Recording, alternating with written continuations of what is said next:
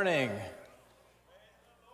Praise the Lord. God's, uh, this is the day the Lord has made. He's always, always uh, worthy to be praised. The same God. He's the same God that was generations ago, is the same God today. I really, uh, I've, I've taken to the lyrics of that song that we've sung because sometimes I, we might feel like God's changed, that He's different. Somehow He's treating us differently, but He's, it's not, he's not. He is the same the same God.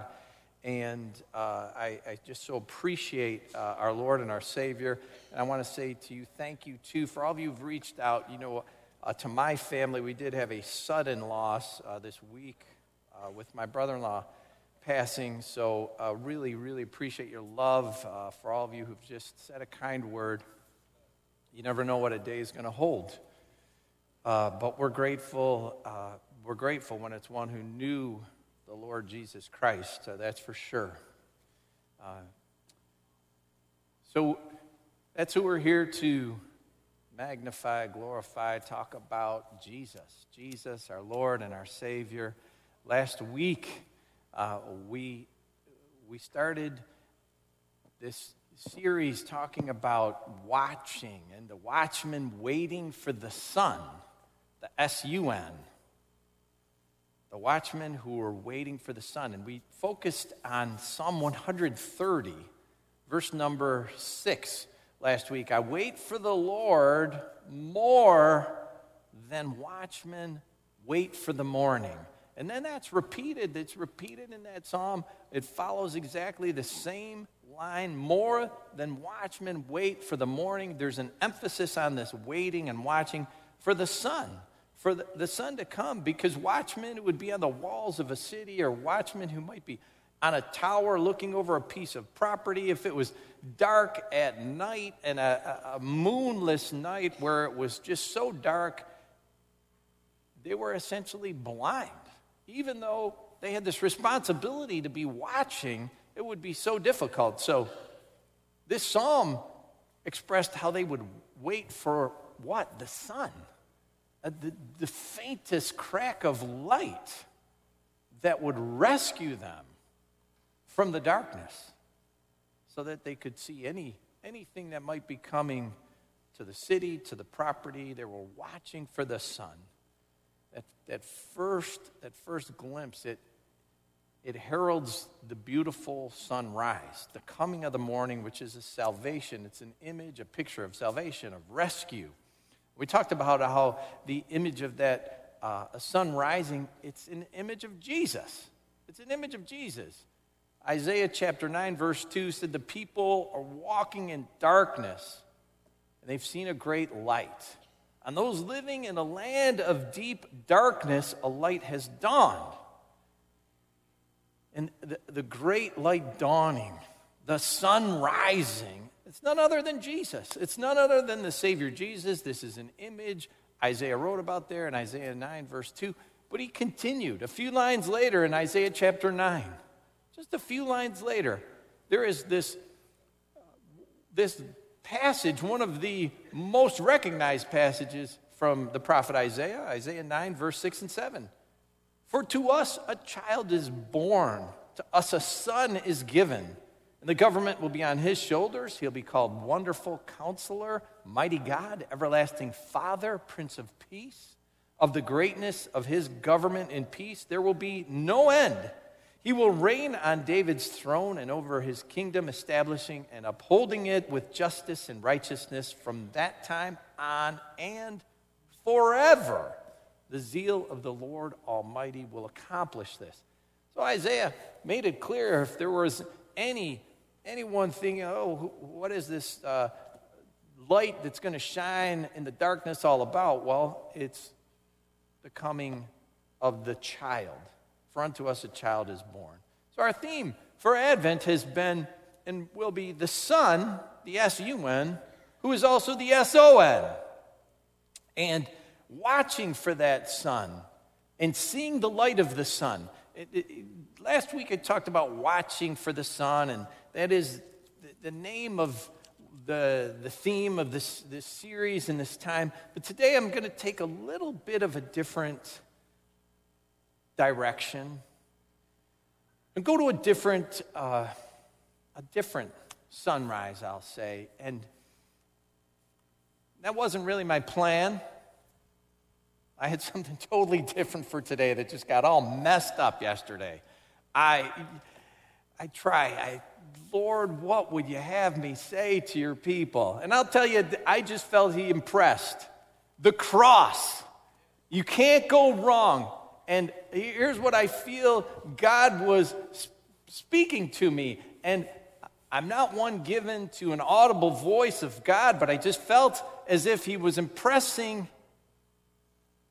a message on the cross will never fail. So that's where we're going. We're going to the cross today and, and a different image of the sun, a different image of the sun rising.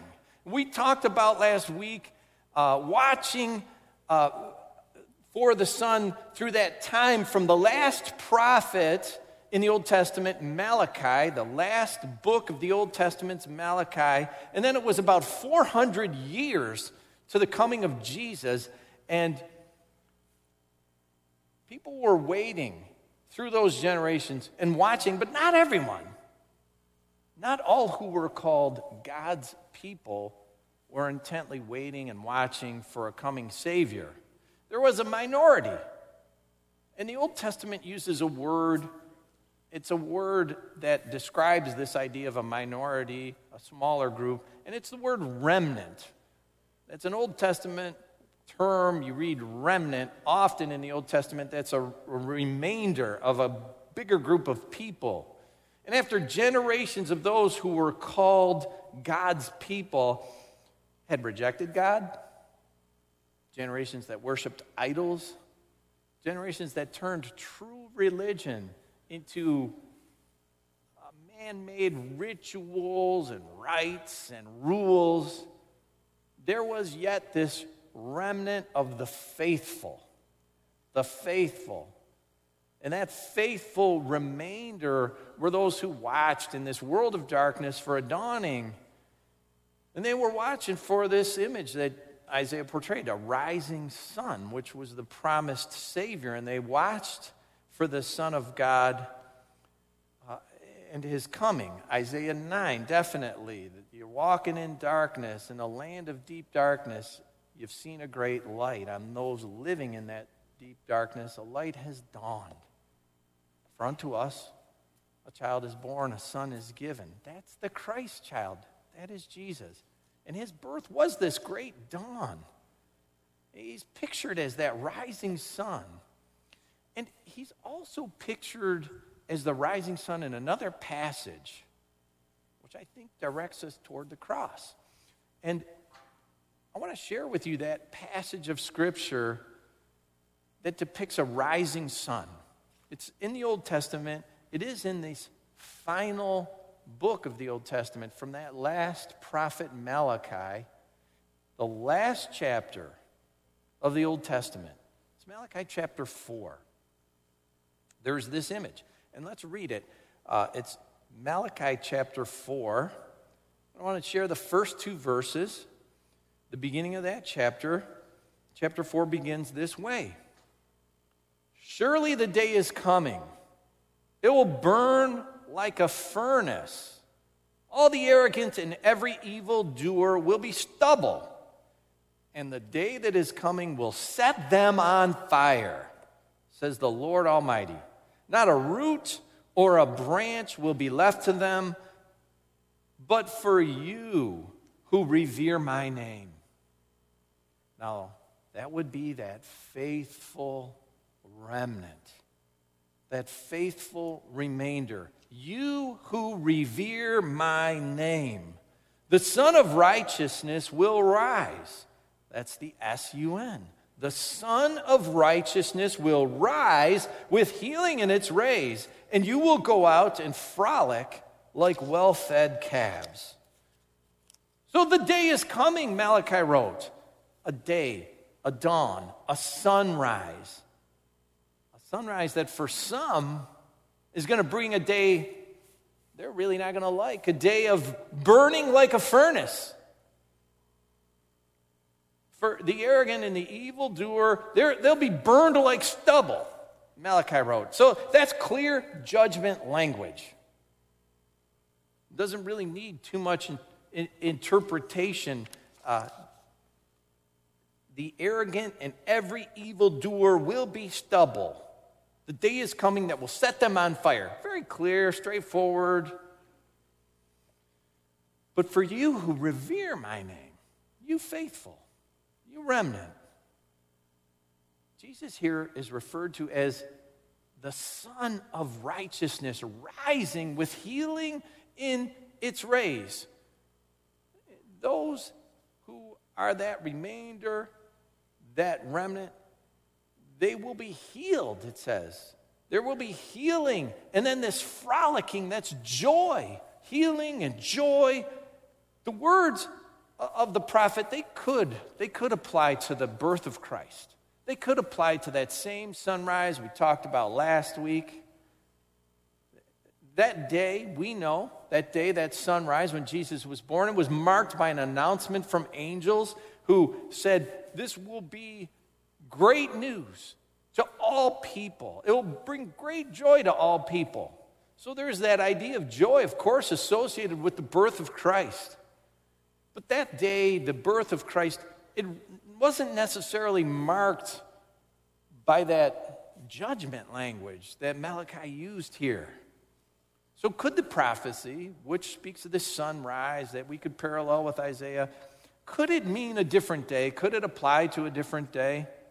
Could it be like a furnace for some, but joy for another? Could there be a day that we could look at? If we consider all that Jesus came for, all that he accomplished in his years here on the earth, then I say, yes, there is another day that we could look at. The day the sun rising with healing in its rays could be applied to the day where it all culminated for Jesus.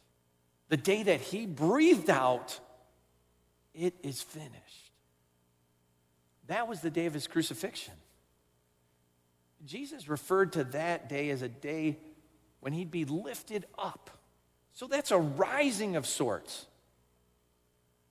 Now, last week we spoke about a Pharisee, a Pharisee uh, named Nicodemus who came to Jesus one night. He met Jesus under the cover of darkness. It was probably because he was afraid. He was afraid, likely, of the, uh, the Jewish leaders, the leaders of the faith, uh, who were on the, the council called the Sanhedrin. Nicodemus was a member of that same Sanhedrin. And likely he didn't want his colleagues, his associates to know he's coming to talk to Jesus. So he came at night, he came under the cover of darkness, and he had that discussion we talked about where Jesus told him, You must be born again. Nicodemus didn't understand, but Jesus explained flesh gives birth to flesh, spirit gives birth to spirit. You've got to have this spirit birth, Nicodemus. You must be born again. You got to be born of the spirit. And then Jesus said these odd words that point to a rising.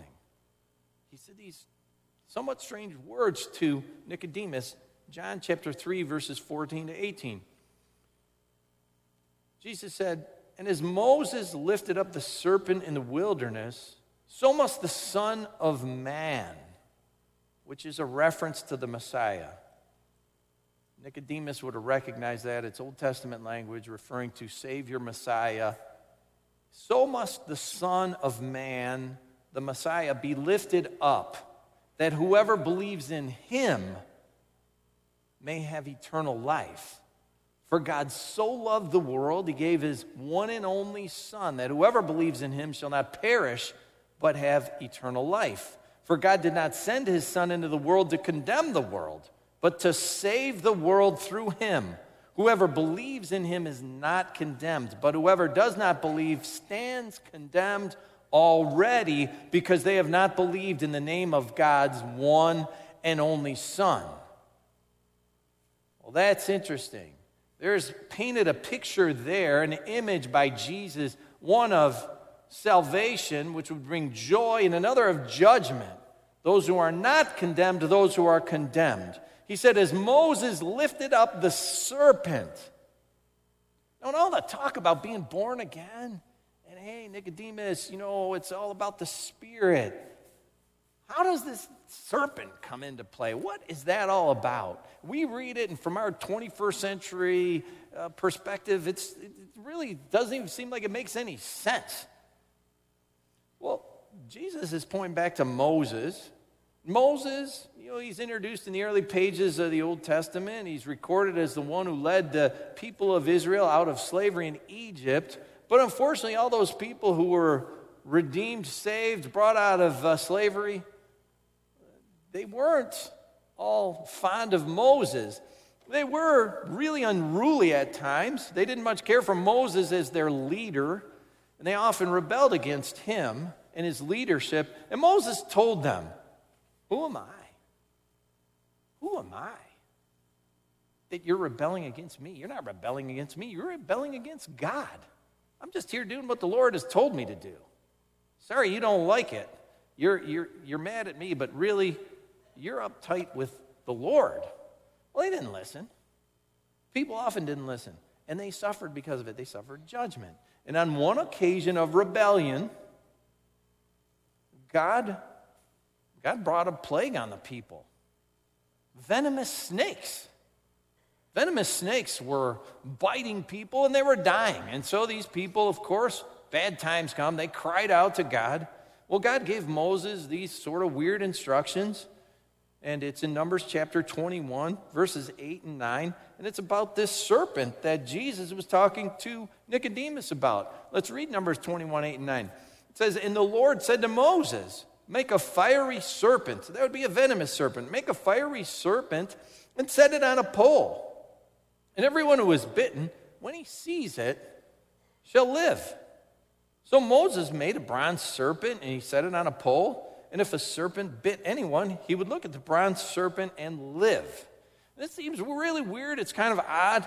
But God had this purpose. He had this purpose in ending a plague by way of a bronze serpent on a pole. It's strange.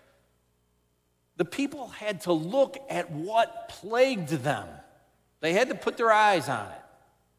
And this was an emblem of their sin, it was an emblem of their judgment.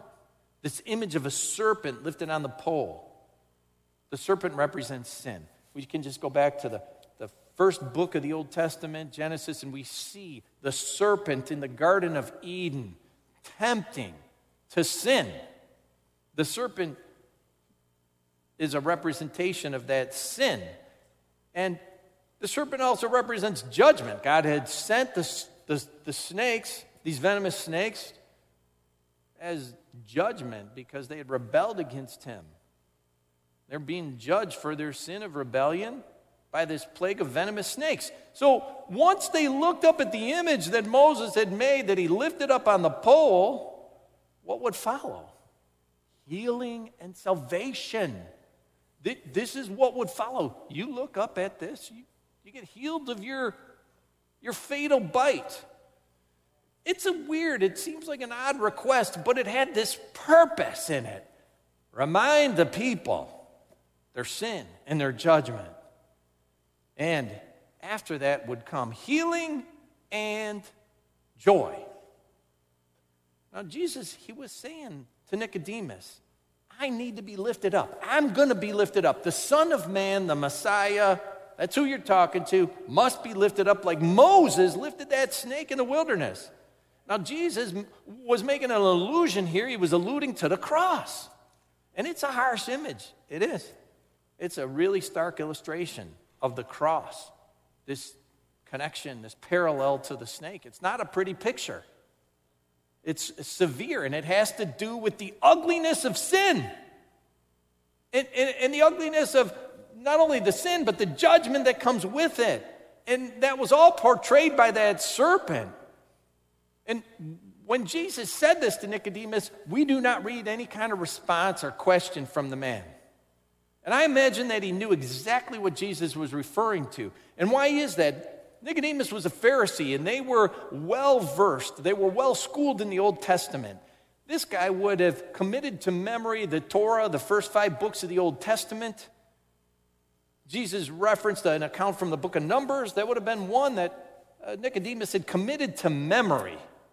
He could likely recite the passage that, that I just read to you. And in that passage, there is this picture, this image of judgment and then salvation. And there's no doubt in my mind that Nicodemus would have recognized what Jesus was talking about immediately. And if there was any confusion, if Nicodemus is thinking, wow, Jesus is talking about just judgment and the snake and all of that, Jesus explained. He continued, he didn't just say, uh, I, am going to be lifted up like the snake. He said, that everyone who believes may have eternal life. I must be lifted up like the serpent Moses lifted in the wilderness that everyone who believes may have eternal life. There's that joy and that, that, that, salvation. There's judgment, there's sin, there's joy, there's salvation. Those in the time of Moses, they had to have faith. You know, Moses said, You got to look at this thing. Uh, people got bit by the snake. They could say, What do I need to go look at some bronze snake? No, I'll just deal with this. I'll, I'll, I'll cut it with the knife and squeeze it and do my best so that I don't die. But those who believed, that believed the word of God, and by faith they looked up at this bronze snake, they were healed from their fatal venomous snake bite. If someone bitten by the snake didn't look up, no joy, no healing. They perished, they died in their unbelief. Now, likewise, Jesus would be lifted on the cross, carrying the sin of mankind. Jesus was receiving judgment, God's wrath God's righteous judgment for my sin, for the world's sin. But all who look, all who look to Jesus by faith and believe, he carried their sin and he received their just judgment. To those who believe, then comes joy, salvation, eternal life. For those who don't believe, John wrote, Whoever does not believe stands condemned already. So the image of the serpent raised on the pole, it, it takes a new meaning here with Jesus. It's not all about physical healing. Yes, in the Old Testament, there in that situation in the wilderness, they were healed physically, but physical healing's temporary. It, it only lasts till the day we expire. It's temporary, it's finite. With Jesus, it's about eternal healing. It's eternal healing for everyone that believes. Now, that's what, that's what the day of the cross was all about. The Son of Righteousness rose up. The Son of Righteousness rose up on that cross. It was a day that burned like a furnace for some, for those unbelievers. It was a day that burned like a furnace. The day that Christ died, it turned dark. There was an earthquake. The temple uh, curtain was torn in two. There were shocking things that occurred. It was a day that burned like a furnace for some, the day for those uh, who didn't believe, it was that day. But it was a day of bright joy for others.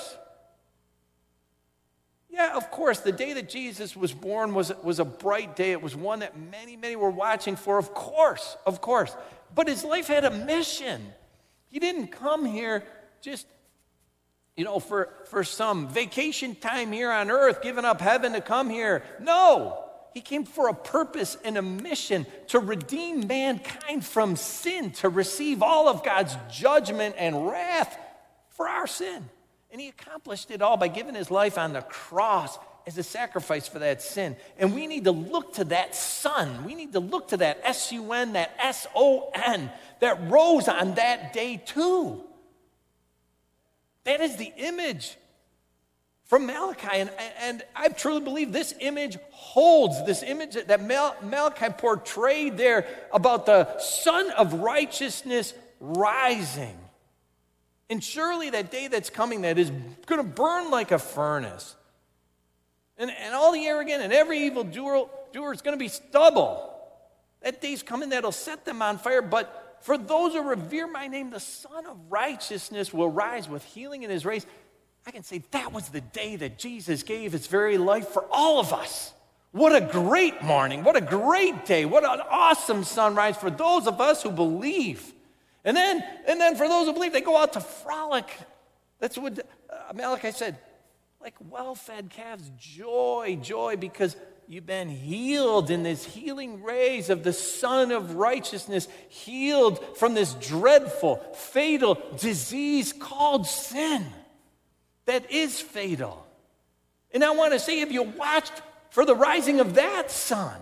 Have you seen the rising of that sun? Is it real to you, the light of the sun that rose on the cross of Jesus Christ? Have you gazed upon that sun and seen your judgment taken upon him? And have you received the joy and the healing from the salvation that follows by believing in what Jesus has done for you? You know, in that cross, there is this image, this great image of the blazing, blazing sun. And for those who refuse to see it, it's judgment. It's judgment. But for those who believe, it's amazing. It's healing. We must, we must look to the healing Son, the Son of God, who gave his life for us. And we must look on that sun and to that sun every single day. We've got to be in the light of that sun, of those healing rays every single day. It's not a one day thing. It isn't. It's, it's that sun. That sun has got to rise for us in our life every single morning. We have to say we're in, we're in the, the rays of the sun of the cross, the rays of the cross. Because there is a propensity in every human life to step back into the darkness. You just read the New Testament letters time and time again. There is encouragement, there is sometimes correction, instruction. Where are you going? You know, you foolish Galatians, what's happened to you? You started out in the flesh, or you started out in the spirit, now you, you think you're going to finish in the flesh.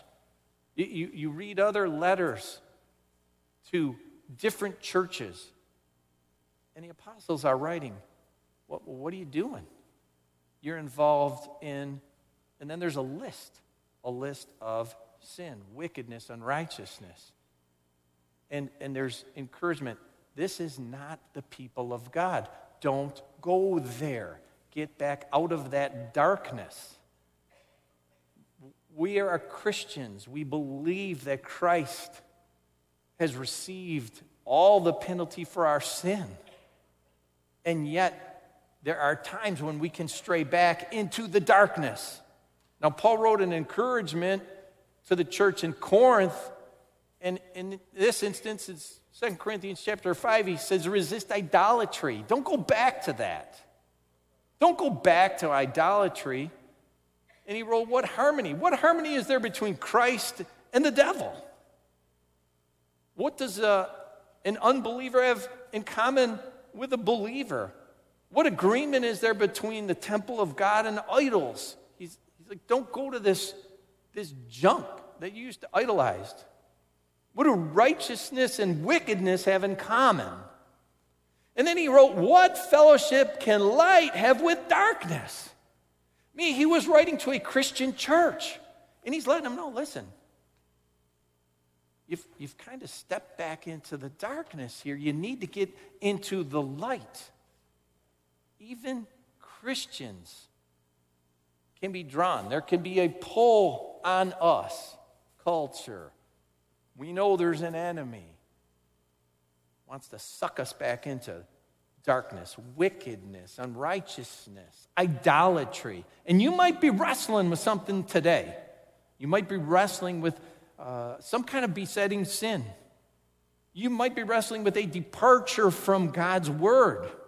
You know, that, that, that's arrogance when we say we know better than God's word. Well, I can take this part of it, but no, that really, oh, that does not apply to me. I can't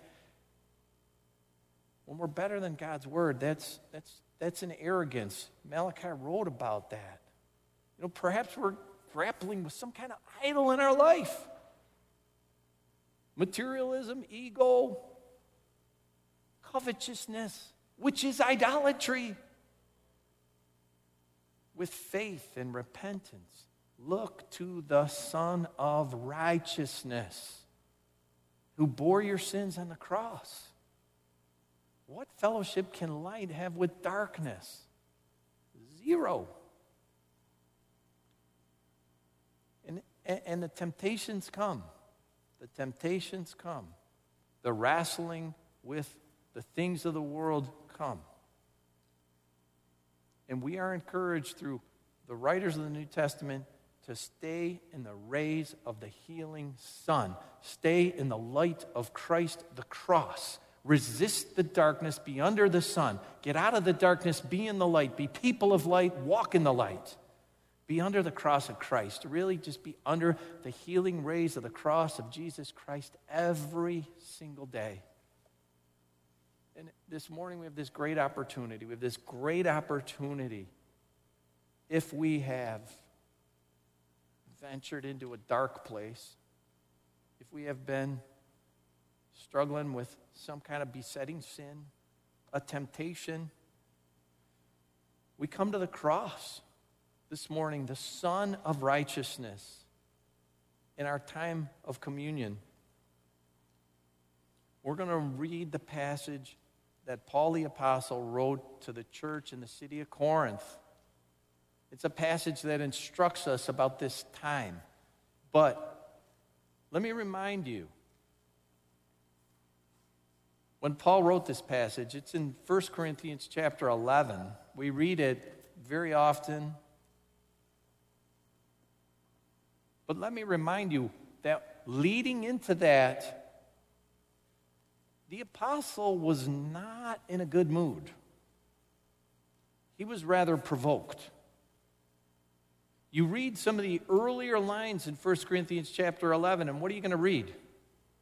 I have no praise for you. I have no praise for you. Paul is writing to a Christian church, a group of Christians. I have no praise for you.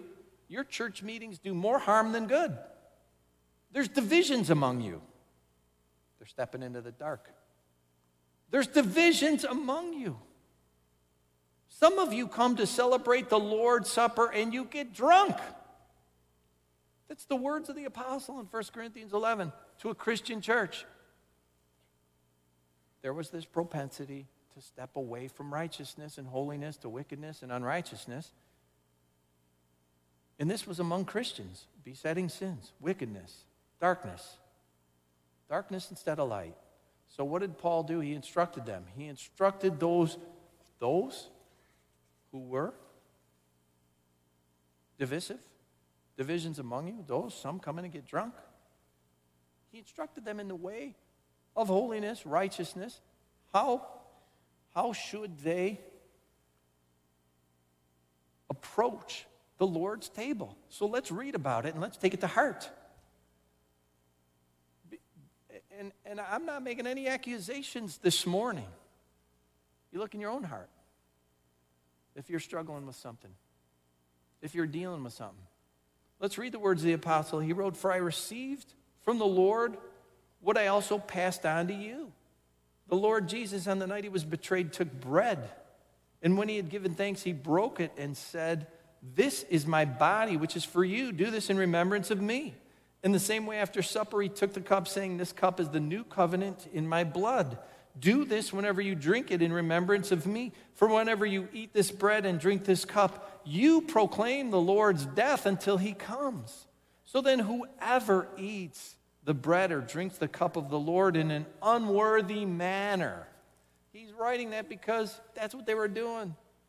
There was division. Some are getting drunk. This is an unworthy manner of coming to a church setting, to a church meeting, to sit down to have a time of communion. There's, there's divisions, etc.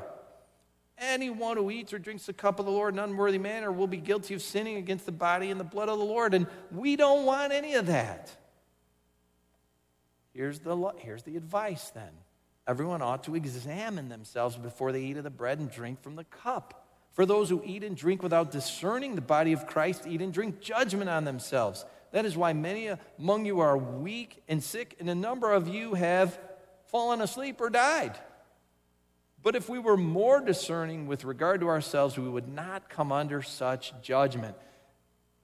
This is amazing. It's beautiful. There's here again the idea of judgment that can be set aside. Why is that? Jesus, Jesus, Jesus. You proclaim the Lord's death until he comes as you receive this this communion time.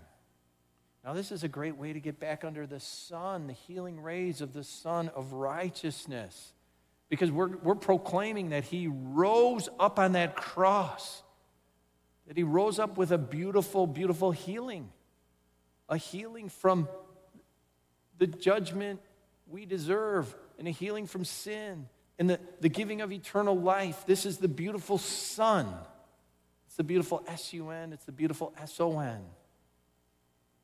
But if we've fellowshipped it all with darkness, we need to get back under that sun. And here is an offer examine yourselves so that you won't be judged. Thank you, Lord. Thank you, God.